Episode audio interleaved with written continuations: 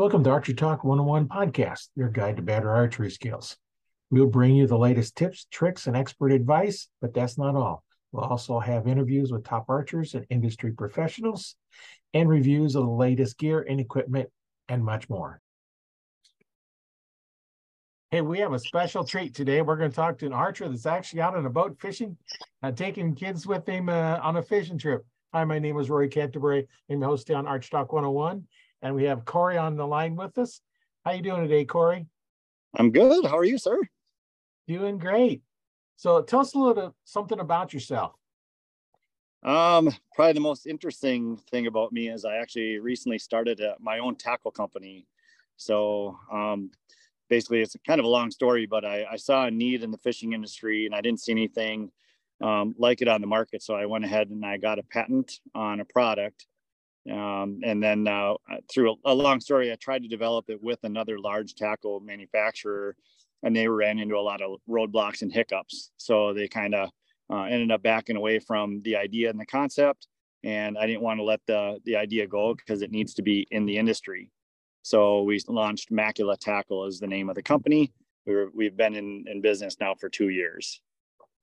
Cool. We'll, we'll get in a little bit more detail a little bit later, but first I want to hear about your archery experience. What made you start picking up a bow the first time? Um, all right. Well, I started archery uh, shortly after my first um, kid was born.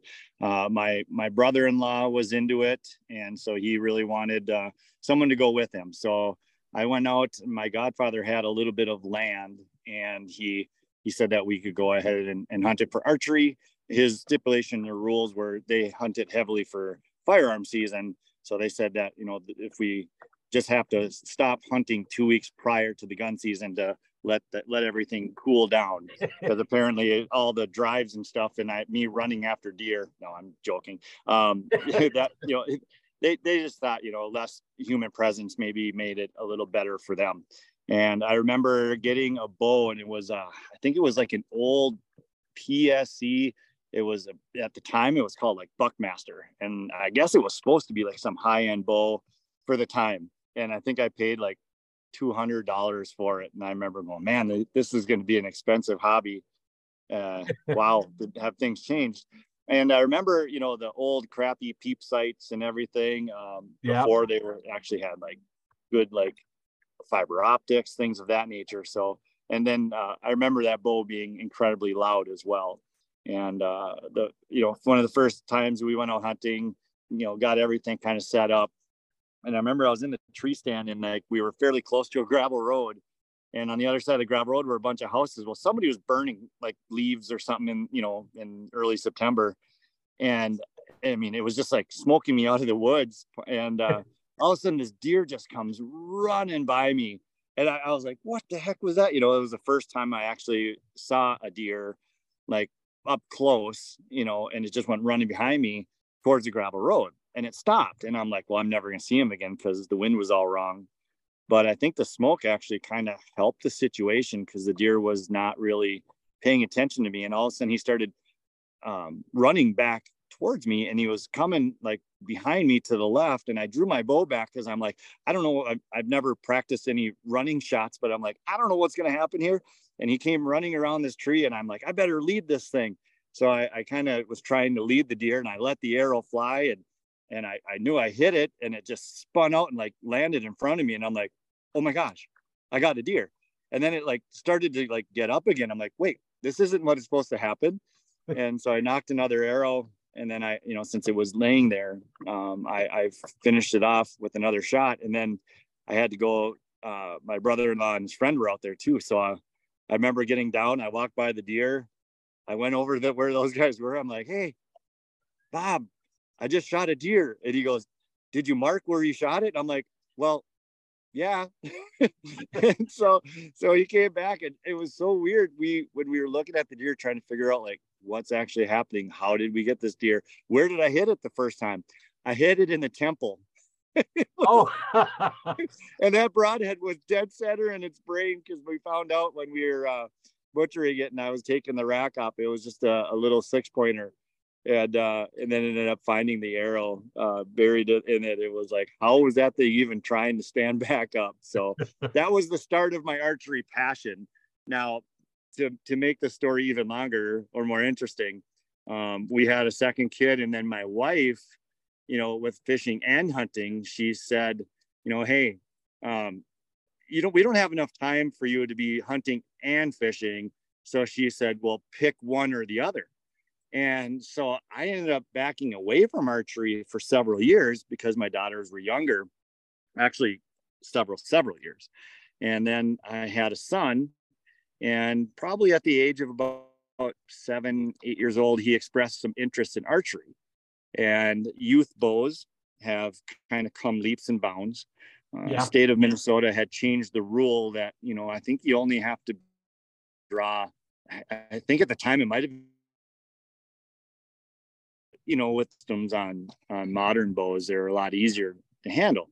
So, you know, I worked with my son when he was young to try to get him to um, be strong enough to um, be able to, you know, draw the bow back, hit his targets and everything. And when he had turned 10 years old, uh, we finally started, or I got back into the hunting thing. And uh, so as, as a young kid, you know, you tell them, you know, hey, if you get a a big deer or something like that, you know, we'll think about mounting it. And uh, so I think he had it in his head that, you know, seeing deer is easy and the hunting was going to be easy. And the very first day I brought him out at 10 years old, he, I, th- I think that actually might, I, I, I, don't quote me. I think that might have been a rule where there was an age and a poundage requirement. So I think that's why we started at age 10. Um, either that or that's where that's where he finally got better, more comfortable with his archery, and and was able to draw that weight. And uh, the very first day in a side by side tree stand, we had a doe directly under us, and actually it was like smelling the tree, the steps was. And what's crazy is with everything with scent killers and things you spray and put down and try to do everything right it's it's incredible that she was putting her nose in every step we made from from the field all the way into the stand it was insane and so he he never took the shot even though she was right there because he thought day one this is going to be easy well then the rest of the year uh, we never got close to another deer um, so it kind of became one of them like, oh crap. Um, you know, I want him to experience a hunt. And there was one later um, day that same year because we went weeks without seeing a deer close. We saw him in distance, but we never had anything close. And um, I had him in a ground blind where I could see him. He was, you know, right on the field that I, I was only like 20 yards into the woods. And I had a, there was a basket eight point buck that was coming and I'm like, oh, it got to the edge. I let it go by me. It was sitting there, and Cole was in the ground blind, and I know he was probably shaking like crazy. and and then the deer did not like the ground blind in the field, so it ended up turning back around, and then it was coming by me, and I'm like, you know what? Uh, even though I want my son to shoot one, I think you know, getting a deer, you know, having a positive experience was very important. So right. I had a very ethical shot to take, and I took the shot and uh, he knew because he heard right away when I shot that you know he, something happened. So I got down. You know, usually you're supposed to wait you know a while to get down, yeah. but he ran away from me, so I knew I was pretty safe. So I I got down. I went to the ground blind, and Cole was like, "Did you shoot one?" I'm like, "Yeah." And he, of course, young kids are very excited. They want to just run and go, like thinking you're just going to go get it. No, um, so we no. we waited.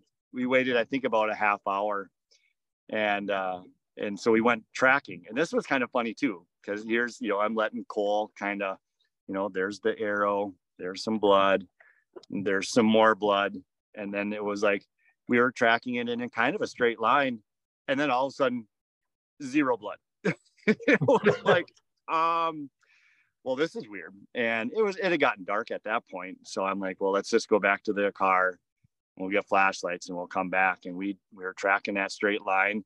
But i kind of told him at a young age, like, don't go too far ahead, you know, because you don't want to step and flip leaves over that might cover up blood. you know anything like that. You gotta you know you know stay back or whatever and then we had like a, a pretty good spotlight. And uh, right where the blood had ended um, i started shining. And then lo and behold only like 20 yards ahead of us that deer was laying dead. So um, he got to experience uh, the the tracking part which wasn't perfect perfect but uh, he got to see what what had to happen. He got to tra- uh, drag a deer. He, and he what was cool is you know you know you kind of get nervous like are these kids gonna be afraid of blood and guts and things like that. And you know you just tell them you know turn away if it's gonna make you queasy or something like that. And he was all like this is really everything was brand new to him and super cool. And uh and and that's where he kind of developed his passion and it was it was fun to share it with him. So the story gets better if you got time. We got time. I could just keep talking. if you got battery, we got time. so it was it was the follow. So the rest of the year, you know, I brought him out, and we had some close encounters with not what what we would call maybe like an ethical shot to take. You know, brush in the way, maybe kind of a funky angle or something like that. So yeah. uh, we never got close. So then when he turned 11 years old, then the very next year, this was very exciting. Uh, the Minnesota Vikings were playing the, I think it was like the Cleveland Browns, and they should have dominated the game. I was watching it, and, I, and Cole went in the backyard to practice. It was the opening day or opening weekend of archery season. We had the the tree stand out. We were all ready to go and he was practicing in the backyard on the 3D target. I'm watching the Vikings, and of course they end up losing, so I'm in a bad mood. They, I have no idea how they lost to a, a crumb team, but that's that's the Vikings. They're they're gifted at that. There's no better team in the NFL at losing uh, a game they should dominate than the Minnesota Vikings. Um, so, anyways, he was in the backyard, and I know he was shooting, and all of a sudden he came in the house. And he was in tears and upset at the world and what happened is he had shot and his arrow was a little high and it ticked the back of the target and it launched and it was and he lost an arrow. So he was all upset that he that he lost an arrow and you know didn't you know and he was like well he was in his room kind of crying a little bit and I'm, I went in there and I'm like hey nobody is perfect in this world and it's the people that you know put a mistake behind them and and actually go okay I don't want to make that mistake again. What went wrong? Let's go out and fix it so we don't do anything wrong in the woods. So I went out after the game and we we shot at the target a little ways or a little bit, and um, we got a fish on here, a little a live action. Oh yeah. I'm gonna I'm gonna guess it's a 12 or 14 inch bass. live action video. oh, it's a rock rock bass so anyway, so he had practiced and he actually started doing really well uh, with his accuracy and, and, and the yardage. And he was, and I'm like, all right, it's up to you. Do you want to go or, you know, and he's like, yeah, let's go hunting. So we, you know, and I, I don't know how, I mean, everybody who probably follows these podcasts has their own routine. Um, I used to be very much like showers and scent killing stuff and sent this nose blocker, play the, you know, everything. But and all my years of like deer hunting, it's incredible. Those things, they know where you are. it's just that it, it's just if they I think if they feel like if you may have kept walking and they didn't quite see you, that they might be a little comfortable coming out. it's hard to say. Um, so you know, took the shower, and I actually I don't know what you think, but I think the majority of our scent exits our bodies through our nose and our mouth. That's just me. And it's like, why doesn't somebody develop? Well, somebody will probably do it now, like a gum that you can chew because that's what uh, is always tough when you know they, they have a you gum know. you can chew, but it, it it's okay. nasty to chew. yeah. So I did trying to says it's nasty. Tastes like yeah, alfalfa. I, oh, that's no good. So what I would do would just be eat an apple. I had heard that a long time ago, like one of those older wives' tales, if you will, or whatnot, that maybe that would be a better way because the acids of the apple will kind of, you know, keep your mouth from putting out bad smell, bad smells. I don't know. So we both kind of eat an apple on the way to the the tree stand, um, or actually before we get out of the car, and then head to the tree stand. And so we get out there. We got out really early. I thought it was early. So we're in the side by side tree stand again. And, you know, it's, it can be boring. yeah. really boring. And here you got 11 year old, 11 year old kid sitting there.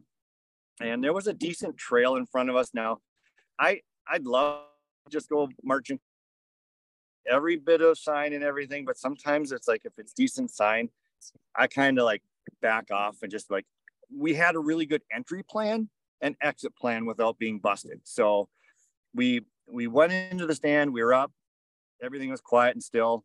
There was a raccoon we got to watch walk around a little bit in the woods. And and then I did see a couple does enter the field from a different area, like a different property that we don't have permission to hunt. And then it was like they weren't coming our way and then you get kind of sleepy and i'm i was i told cole he can watch the woods to the left i'm going to watch the field more to the right in case anything comes on that trail and it started to get you know i drifted off a couple times and then all of a sudden i get a little tap on my shoulder and i and i turn and look and and cole leans over and he goes there's a deer over there and i'm i'm like i'm looking and i'm like I see nothing. And it was the same area where the raccoon was.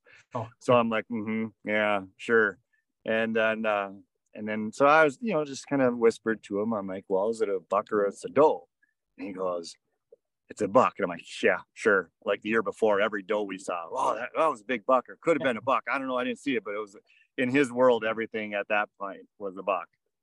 And so I'm just like, I'm looking, all of a sudden I saw a little brown. And I'm like, oh, it is a deer it's off in the distance and i'm just like kind of watching and it's kind of slowly coming up the trail and i'm like holy crap it is a buck so he he had already it was it was kind of coming at a normal pace on the trail and he he stood up and i'm just watching him because i'm the backup guy and i'm thinking well what's this deer to do and cole had drew his bow back and he was holding and the deer stopped and it was like 40 yards away and it was facing us kind of and so I'm like watching and I'm watching Cole. He's holding his bow back, and I'm like, and he's kind of looking at. He kind of looked back at me one time, kind of panicked, and I'm like, I told him let off, and he let off, and he's just standing there.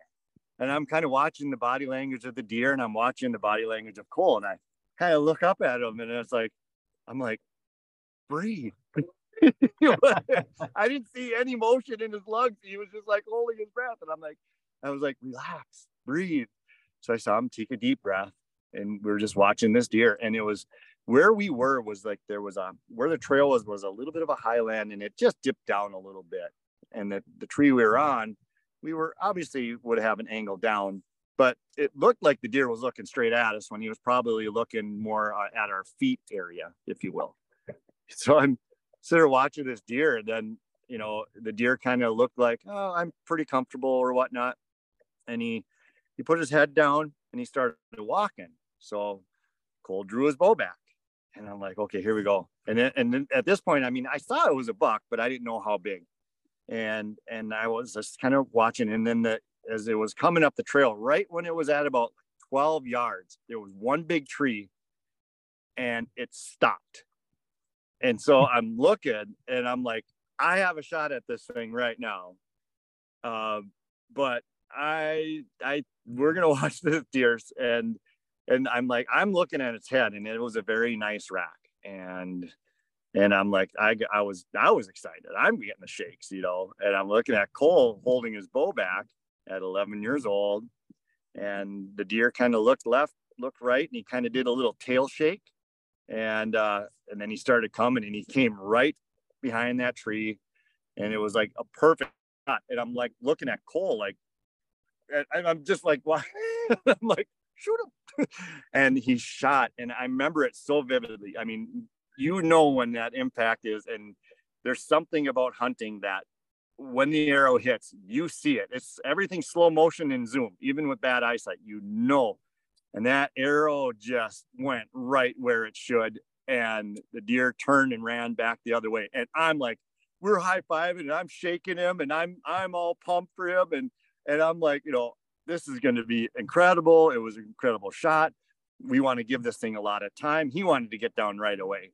And I'm like, well, let's maybe you know, so this is on my godfather's land. And I said, let's call my my brother-in-law who lives like 20 minutes away, not far, to see if he could come give us a hand with tracking and, and all of the things that you need to do. So we get down and we we were walking the opposite direction. So I wasn't worried about like like kicking him up or anything like that. And uh go back to the the car. We waiting for my brother-in-law to show up and got flashlights and headlights and things like that. And so about an uh, I'd say about 45 minutes to an hour had passed and we went back after my brother-in-law showed up. It's Cole's godfather as well. So we get up, we get to the woods. We're kind of looking around for that first blood. There's a tree stand. This is where the deer was. This is where he shot it. And I wasn't seeing anything. And Jason's mm-hmm. like, well, how was the shot? And I'm like, in my opinion, it's like double lung and probably clipped the heart. I mean, it was like right there. It was a 10 yard shot, chip shot. He was right there. This is where he, you know, he hit it. And we're looking, looking. Put Cole up in the tree stand. He had school the next day because this was on Sunday when the Vikings lost. And I'm just like, where is their blood? I mean, there has to be blood. There has to be blood. And so I we we had spent about probably close to an hour working this one small area. And Cole's like, yeah, that's where it was. That's where it was. And I'm standing there. And this was the interesting thing now. People that hunt a lot more and have more success with bucks, I've read articles on it that even though you can see a dominant trail, that could be a doe trail. And that bucks sometimes use another trail of their own where they don't want to walk where does are. Because we I kept looking up the trail where I thought he ran. That deer split off of that trail and there was a secondary tiny little trail that you couldn't really see until I saw the arrow. And I'm like, Jason, I found some arrow. Cole, we got some, we got the arrow over here. Oh, I got some more blood. So Cole came down and we just kind of sat back and said, This is your deer. You track this thing. And we had we brought like a roll of toilet paper. So we, every when we find blood, we put a little bit little piece of toilet yeah. paper down just in case something happened. And Cole did a fantastic job. And we're just looking, looking, looking. And all of a sudden it was like right right straight ahead of us. The thing ran maybe 35 yards, 40 yards max, and there was this deer. And then when you get up close to it, this thing was big. Body. And so I'm looking at my brother-in-law like, oh my gosh, like we wanted to the mosquitoes were kind of bad at that time. So we were like, we wanted to get it out of the woods to the field edge where we had more space and we started to drag it. And we and cole was trying to help us and we were struggling and i'm like we got to do this in here. So and we kind of just you know, watched them through everything and did a great job. So we got gutted it out and i thought i was going to die. I my brother-in-law thought he was going to die. So we we literally get this thing up to the field edge and he's like do you think you can drive a car there? At the time i had a a 1997 Saturn SL, not a wagon, sedan. That's what I had. So I'm like, I think it'll make it back here. So I drive the car back. And I think the first time we tried to get it up and into the trunk, because I was like, we're never going to get the trunk shut anyways, but we can, we got, you know, we can probably get its legs to fold in and we'll, we'll get it in the car. And the first time was an epic fail. And I mean, oh, it was horrific. And, uh, and then like I think it was like the third or fourth time we finally got his body in the tr- in the trunk, and somehow by you know an act of God we were able to bend its its legs went towards like where the back seats would be, and his body slipped in there, and somehow we we rolled the head around and we were actually able to get the trunk shut. Oh, so you know this was at like 10 o'clock at night. I, mean, I don't know how many people I had that uh, were into archery, that like my close friends at archery hunt a lot more, way more successful than I ever have been. You know that we we got this deer and sent photos and everything, and then you know of course you have to hit all your friends' house on your on your way back home. And yeah. uh, what I, I, my really good friend Brian, we stopped at his house and he's like, "Where's your deer?" I'm like, "It's in the trunk." He's like, "What?" And we opened that trunk and that deer. he was like, "How in the heck did you get this thing in here?" I'm like, Saturn's a do it all vehicle, you know. And uh, Cole was beyond excited. Uh, right the next day, told all of his teachers because up here, archery, you know, hunting in general is a is a very um, especially in the areas that we live, we're outside of the the cities, uh, if you will. And you know, it seems like you have a lot more people that are into the outdoors, hunting, right. fishing, things of that nature. And teachers, you know, you know the teachers that are into it all. So I mean, it was going around school about Cole's deer. It was a 10 pointer. Um, uh, he went down uh, to the deer and turkey classic that year they had it and he had it scored in it and it actually made um, the green score or whatever it I, it was i don't know it was green i don't even know how to do all that stuff but uh, it was like 135 and like a, a quarter or two thirds it was like a weird number because one side had one young uh, record book in minnesota. And uh, uh, so super exciting. And then um, you know before before before a lot of this had happened, like Cole also did um, firearm safety, and there's a, a, camp in Minnesota called Forkhorn Camp. So if you have any like archery viewers in the Minnesota area and their kids are interested in everything, um, the first year of camp you can get your firearm safety. The second year you can do a lot more with archery, and then the third year was kind of more of a, just a fun year. You can do whatever you want with the, with the camp. So um, if you are a member of Minnesota Deer Hunters Association, they have like um, they will sponsor kids to go to this camp where they'll pick up the bill if you're a member. So it's a great way to um, become a member of a good organization, support the organization, and then also, you know, the kids get a lot of education with it. So that's kind of like the whole, like what my, like in a nutshell, what got me into archery hunting. Um, I actually have had like three hardship years with archery. Uh, just we've had dry conditions where swamps. Um, yeah, they, it's hard to you know when it got so hot and dry, the deer stayed in the swampy areas that were mostly dry, and so the ones that would come out to the edges would be so late at night to come out to feed that I didn't have the greatest uh, last three years. But um, I also decided for some reason, and, and here's me with archery in a nutshell. Um, I've gun hunted a little bit but I just never enjoyed it as much as archery. And archery is challenging for sure, but it feels, in my opinion, it's very, very rewarding when you're successful. Um, it's, you know, everybody who who hunts, you know, with the firearms always just saying, you know, oh, you know, just got up in the stand and then as soon as shooting light, there was something, you know, 50 to 100 yards away and put the scope on, boom, down, you know, done and it's like that's not archery archery it feels like you're very in tune with the outdoors. You have you have to do so many things right to be successful that it's that i i, I really like the challenge. And then for some reason i decided to start archery hunting turkeys. Just just to make everything wicked complicated. Yeah they, they do pre- present a different challenge don't they? Yes, absolutely. Just checking my battery percentage. Oh, we're good. We're good. So I know I probably talked for like 40 minutes straight. Yeah, well, right yeah, that's okay. Know, that's what it's about is, you know, hearing your stories and, you know, they don't hear my stories over and over. So yours is more interesting than mine because they probably all heard mine. Okay. yeah. I've had, I've had some some uh well what oh, don't I, have I, much blood either. One thing like, like that at uh, Minnesota Deer Hunters Association. Oh, I was gonna say like um, after Cole had shot that deer and the story went around even with like our Deer Hunters Association chapter.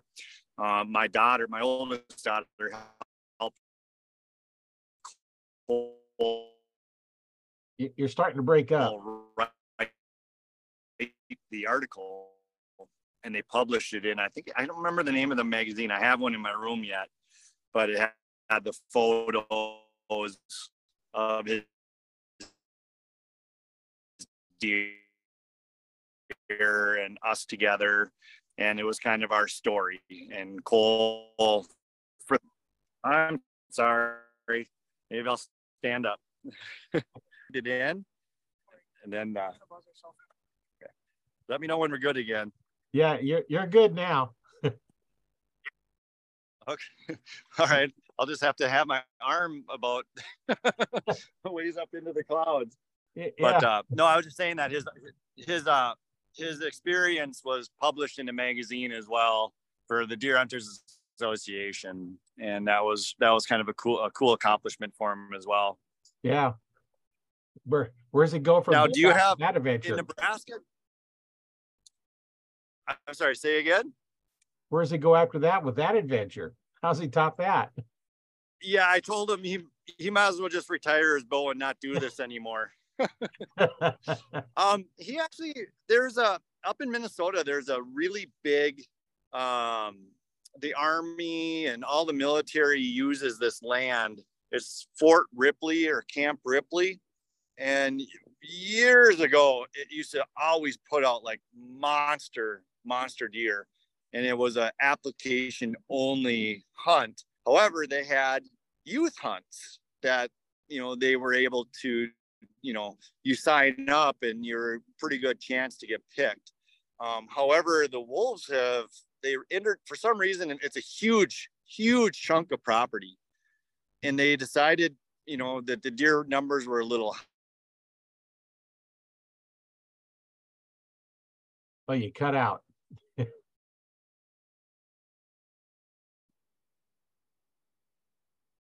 Let's see if he comes. And what if for some reason they decided to introduce wolves into Camp Ripley? And ever since then, the, the, the hunting has been a lot more difficult yeah. and hunt really late in the game. So, um, but you know, we probably like 130 kids and they they allow you scout a little bit the one area that they allow you to hunt and put up stands or ground blinds um, and actually leave them in. I think as well because usually with the adult hunt, you have like if you go up in a, a climber stand or anything like that, you have to take it out with you every night. So the youth the youth hunt there was a little different, and um, that was one where we went, and it was super dry again and hot. Sorry, I just got attacked by a dragonfly. um, but uh, some friends of ours had actually hit a deer the very first day, and Cole had a really good opportunity at a doe, but it was very windy, and she was wicked alert. And one of those where I've always heard people say like if, if you have a deer and their body language is like they know something's not quite kosher, that you have to like aim to miss. And this deer came in and we knew that Cole's friend Dylan had hit one, but we were they were like asking for us to come help them track because you have to you have to be out at a certain or at a checkpoint at a certain time or they come looking for you. So Cole had an opportunity at a doe very late and he had he had shot and it was one of those where she she ducked. I've never seen one mate go matrix style that way. That was intense. And so he missed. We went to go help dylan track his. And dylan was a kid where it was a friend of cole's same age in school. And he uh, this was like the know-it-all kid that didn't work at it. Just everything was supposed to be easy. And so he I know he didn't practice a whole lot. And I, I remember checking his bow one time and I thought, my gosh, is this thing drawing even 30 pounds? It was incredibly light. And um, so when we found his arrow, there was no good penetration. And so it kind of had like a not, not looking too good. And so we unfortunately had to leave the camp because, you know, of the curfew. And the next day, we thought, well, what we'll do, they were seeing a lot of deer that day because of, they were near a swamp and it was so dry. Obviously, water is key, you know, right. when you have dry. Time. And um, so we we hunted their ground blind the next morning, and they just said, well, we'll sleep in the truck, and then whenever you guys are done hunting, then we'll track Dylan's deer again. So we get in the ground blind, and it was really dark yet, and I thought it was another hunter because I thought something walked right by our ground blind, like almost like grazed the ground blind. Hmm. and uh, and it started to get light. and down by the swamp there was a there was a, a smaller six point buck and we were watching it for a while it was down like 50 yards downhill and um and i'm like well it started to come up the hill after it drank a bunch of water and i was like this thing's gonna come right by the ground blind so i you know cole started to draw his bow in the in the blind and he drew back but it was like the deer was facing us and it was only like 20 yards away and i'm like that don't take that shot. I don't know. Some people might be confident with a straight on deer shot. I just didn't feel like tracking a deer forever. Um, I've never done it myself. Yeah, I didn't feel the risk was worth it. So I'm like, just hold tight. And the deer started to come on the trail that we, when, when it was light enough, we could actually see the trail. And the thing was maybe seven yards. And I was taking video with my old crappy phone and uh, Cole just hmm. put like the absolute hurt and shot on that. It, it, was a it was an absolute heart shot, and I remember Cole like immediately saying, "That was a heart shot. I got him in the heart, Dad." And uh, I was like, "Yeah." we watched the video, and so I text Dylan and his dad like, "Hey, Cole just shot a deer. If you guys want, give us like 20 minutes, and then we'll." I know Cole's deer is probably dead we'll we'll start hunting yours or, or tracking the one that they had hit the night before. So they instantly Dylan was at our ground blind and he wanted to go look for his deer. That's fine. And uh, we started tracking and it was we had other families come and help us and try to track his deer. And it was just one of them like there was like a drop every hundred yards. And it, it, it, it was crawling on hands and knees to get hot and it was just miserable. And I, I was feeling nauseous and lightheaded. And I told Cole, I was like, let's go back to the ground blind and have a cooler. At least get something to eat and drink before we get back to tracking deer. And uh, we went back to the ground blind, and I'm like, "Do you want to track your deer real quick?" so, we, so we blood on that one. It was insane. It was like blood, blood, blood, blood, blood. And we had heard that Dylan had missed some deer the night before or the the prior day, and we found all of his arrows from him missing deer because they kept coming to that swamp that the day before. And uh, it was so funny because one of the arrows of Dylan's had a bunch of Cole's blood on it because when it went running by, it was just a stream. So that thing ran 25 yards and was stone dead. And that, and we drug it actually into the woods to, uh, you know, because it was cooler in the woods. And then we tracked Dylan's deer for the rest of the day, basically, and just it was not good. Um, so that was kind of the um, the Camp Ripley hunt, and it was weird because with 135 kids in that hunt, there was only two deer shot. There was a small doe that a, that a, like a yearling that a, a girl had got, and Cole had got that six point buck. So yeah, uh, yeah, he's he's been a, a pretty darn good little hunter. Um, almost got too cocky at a young age, but now his now his archery thing because the not that deer hunting is easy, but uh, he loves fishing but he really got into the carp shooting and rough fish shooting and that we have in Minnesota and he lives for that. I've tried it. It's not my cup of tea, but you want to talk about a sport that has gotten you think muskie fishermen are quiet with their spots or their lakes or their they got something going or anything? Yeah. Carp people are worse than muskie people. I swear. they don't say nothing when you know when they're pre-spawn and they're cruising they don't they don't tell anybody and it's like they, they're carp man there's you just got you guys just go out and fill barrels of these things but it kind of combines a little bit of the the stocking of fish along with archery and kind of Cole's newest thing and and my newest thing because I've had uh, terrible I don't have the greatest property and in Minnesota, it's getting to the point now where, you know, there's so many people that buy land, have land, but don't like hunters. Or, or they have a, a cousin and nephew, a, a uncle's brother's second wife removed something, you know, that comes out there once a year for gun hunting and you know so then archery is like you know it used to be easier to door knock and get permission and it's gotten tougher so I'm probably going to start picking up more of the state property because Minnesota does have a lot of state land. Um, but the turkey hunting has been since they've kind of I don't want to say they've exploded, but they, there's definitely areas where there there's a lot of them or more of them.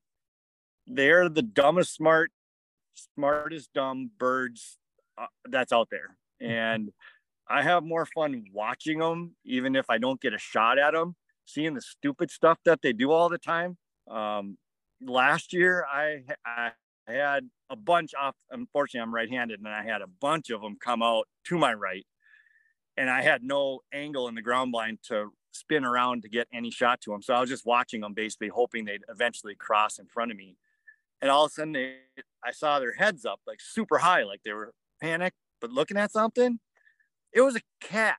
This cat came into the wood or out of the woods into the field, and these turkeys I mean, followed this stupid cat. We're more curious about this cat that I think I'm going to get a stuffed animal, and that's going to be my turkey decoy next year. is a cat with a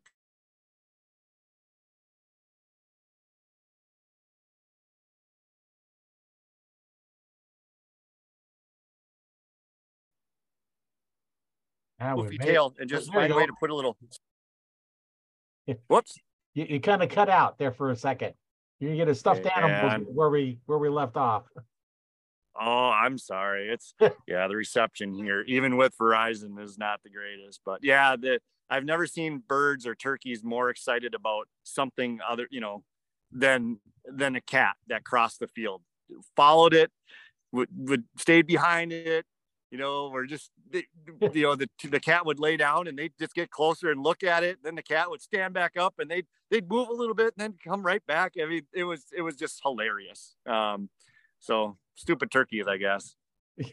yeah, I, I heard guys tell where they, they shot shot a, a big tom, and, and the small small ones come in and attacked it.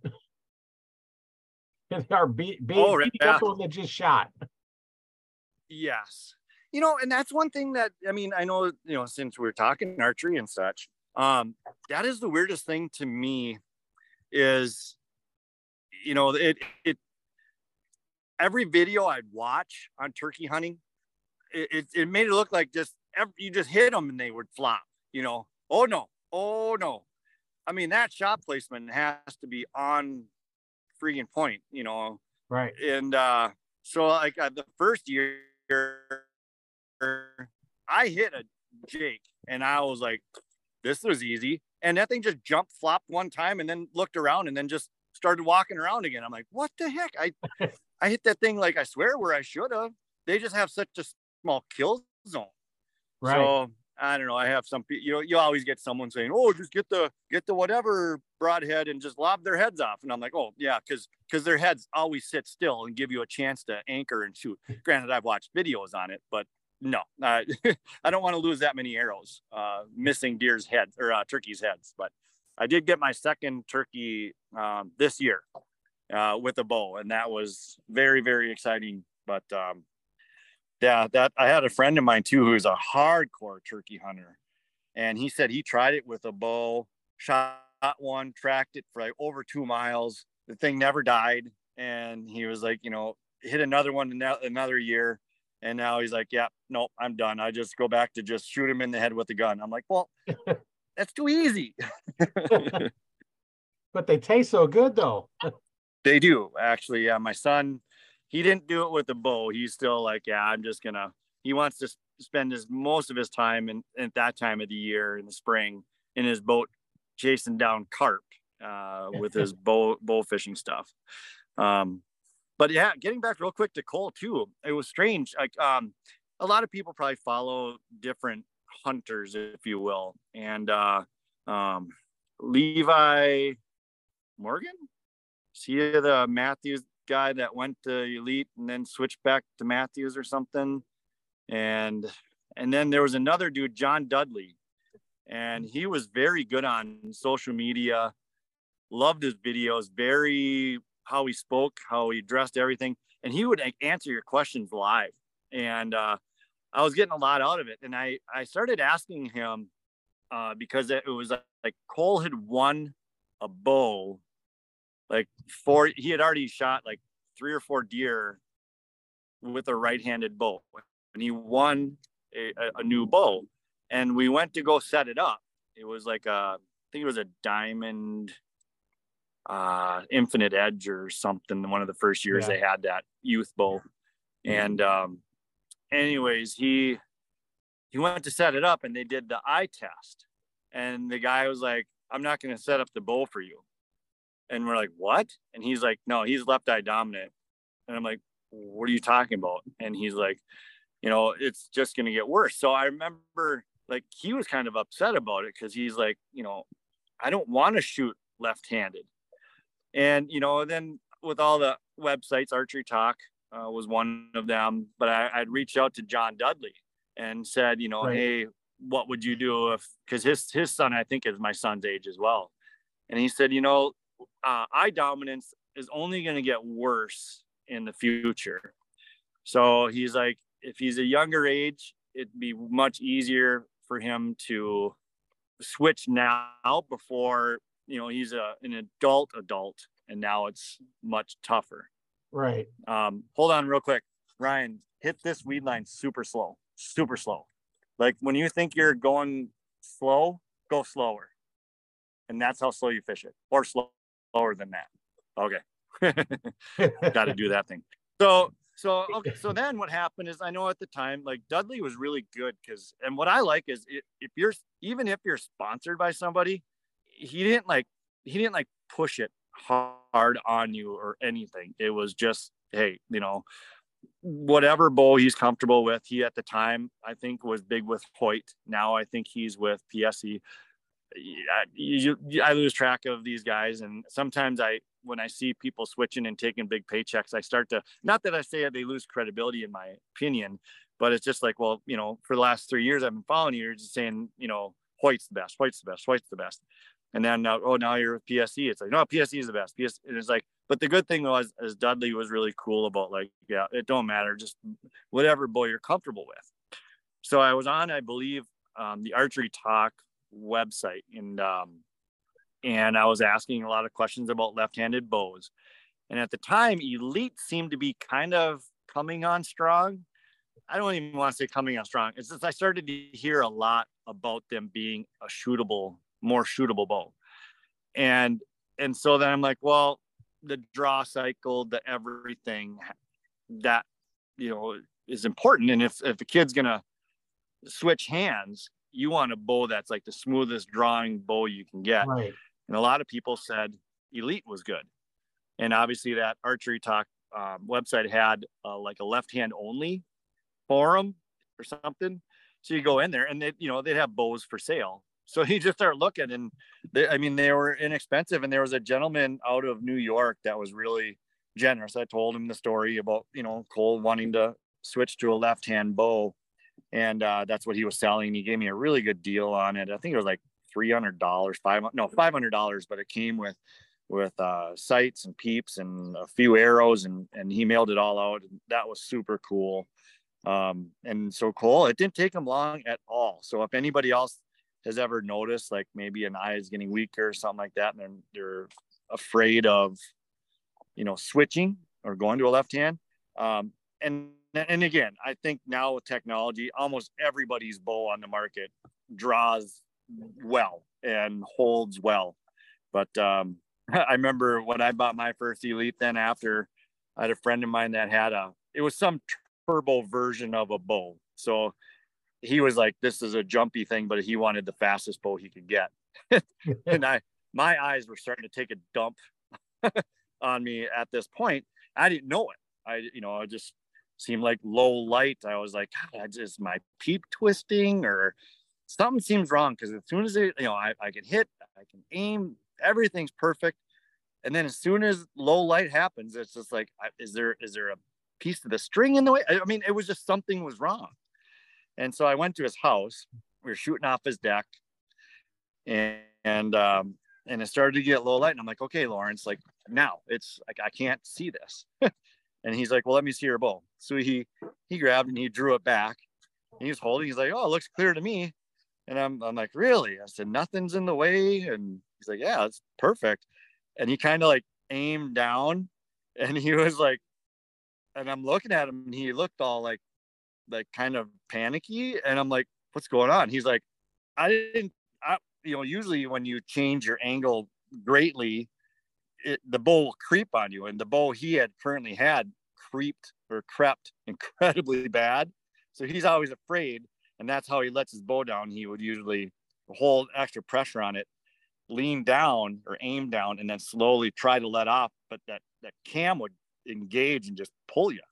and and that that elite didn't do it. And he's like i should have never done that. I was like why? He's like i that's crazy. He's like i i felt like i had to push it to get it to go. And um yeah i mean it doesn't have the crazy speed um and i'm sure even now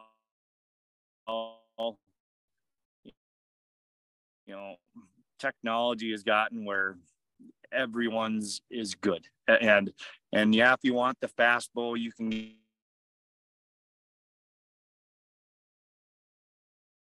Hey, you're breaking up again.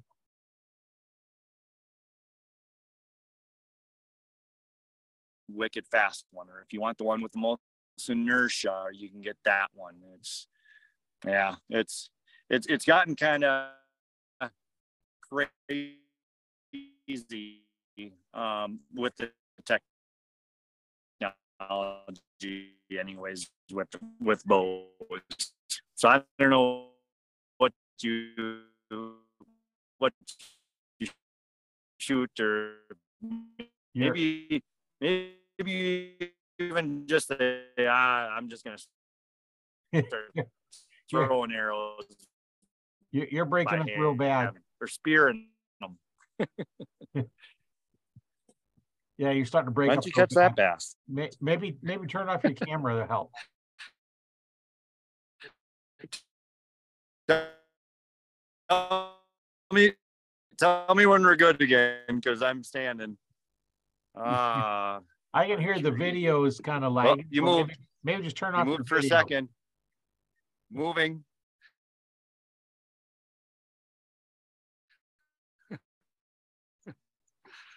I apologize. yeah, now they just have to look at me and listen to you. There's just a lot going on. Yeah. Yeah, there is. Uh, oh, I apologize. No, that's all right. You're you're out there fishing. and it, it really kind of really a whole lot I can turn it off. How do I even do that?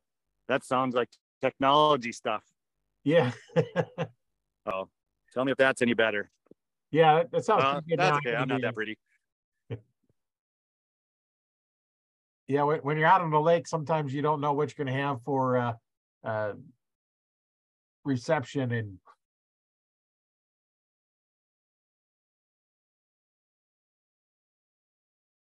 yeah, he's got it got his video off, so he won't be in there. just I'm not sure with the sound.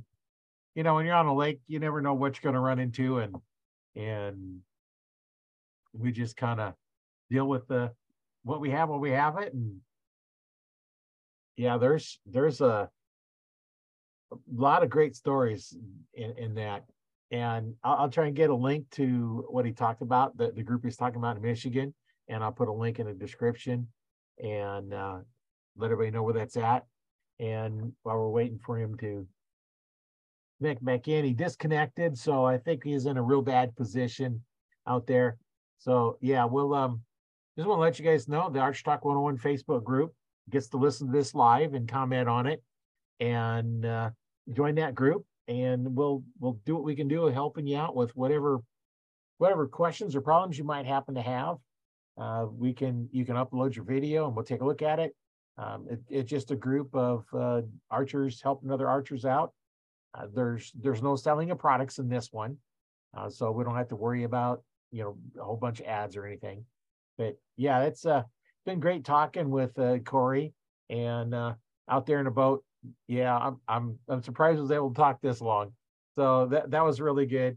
And uh, we'll just um, we'll just kind of call this one for the day, and we'll we'll talk to you guys a little bit later. Make sure you stay tuned for the next one. This one here is podcast number 109, and I'm having a whole lot of fun doing this and I hope you guys are having a lot of fun too. So once again, my name is Roy Canterbury. I've been your host today on Archery Talk 101, and we'll see you in the next one.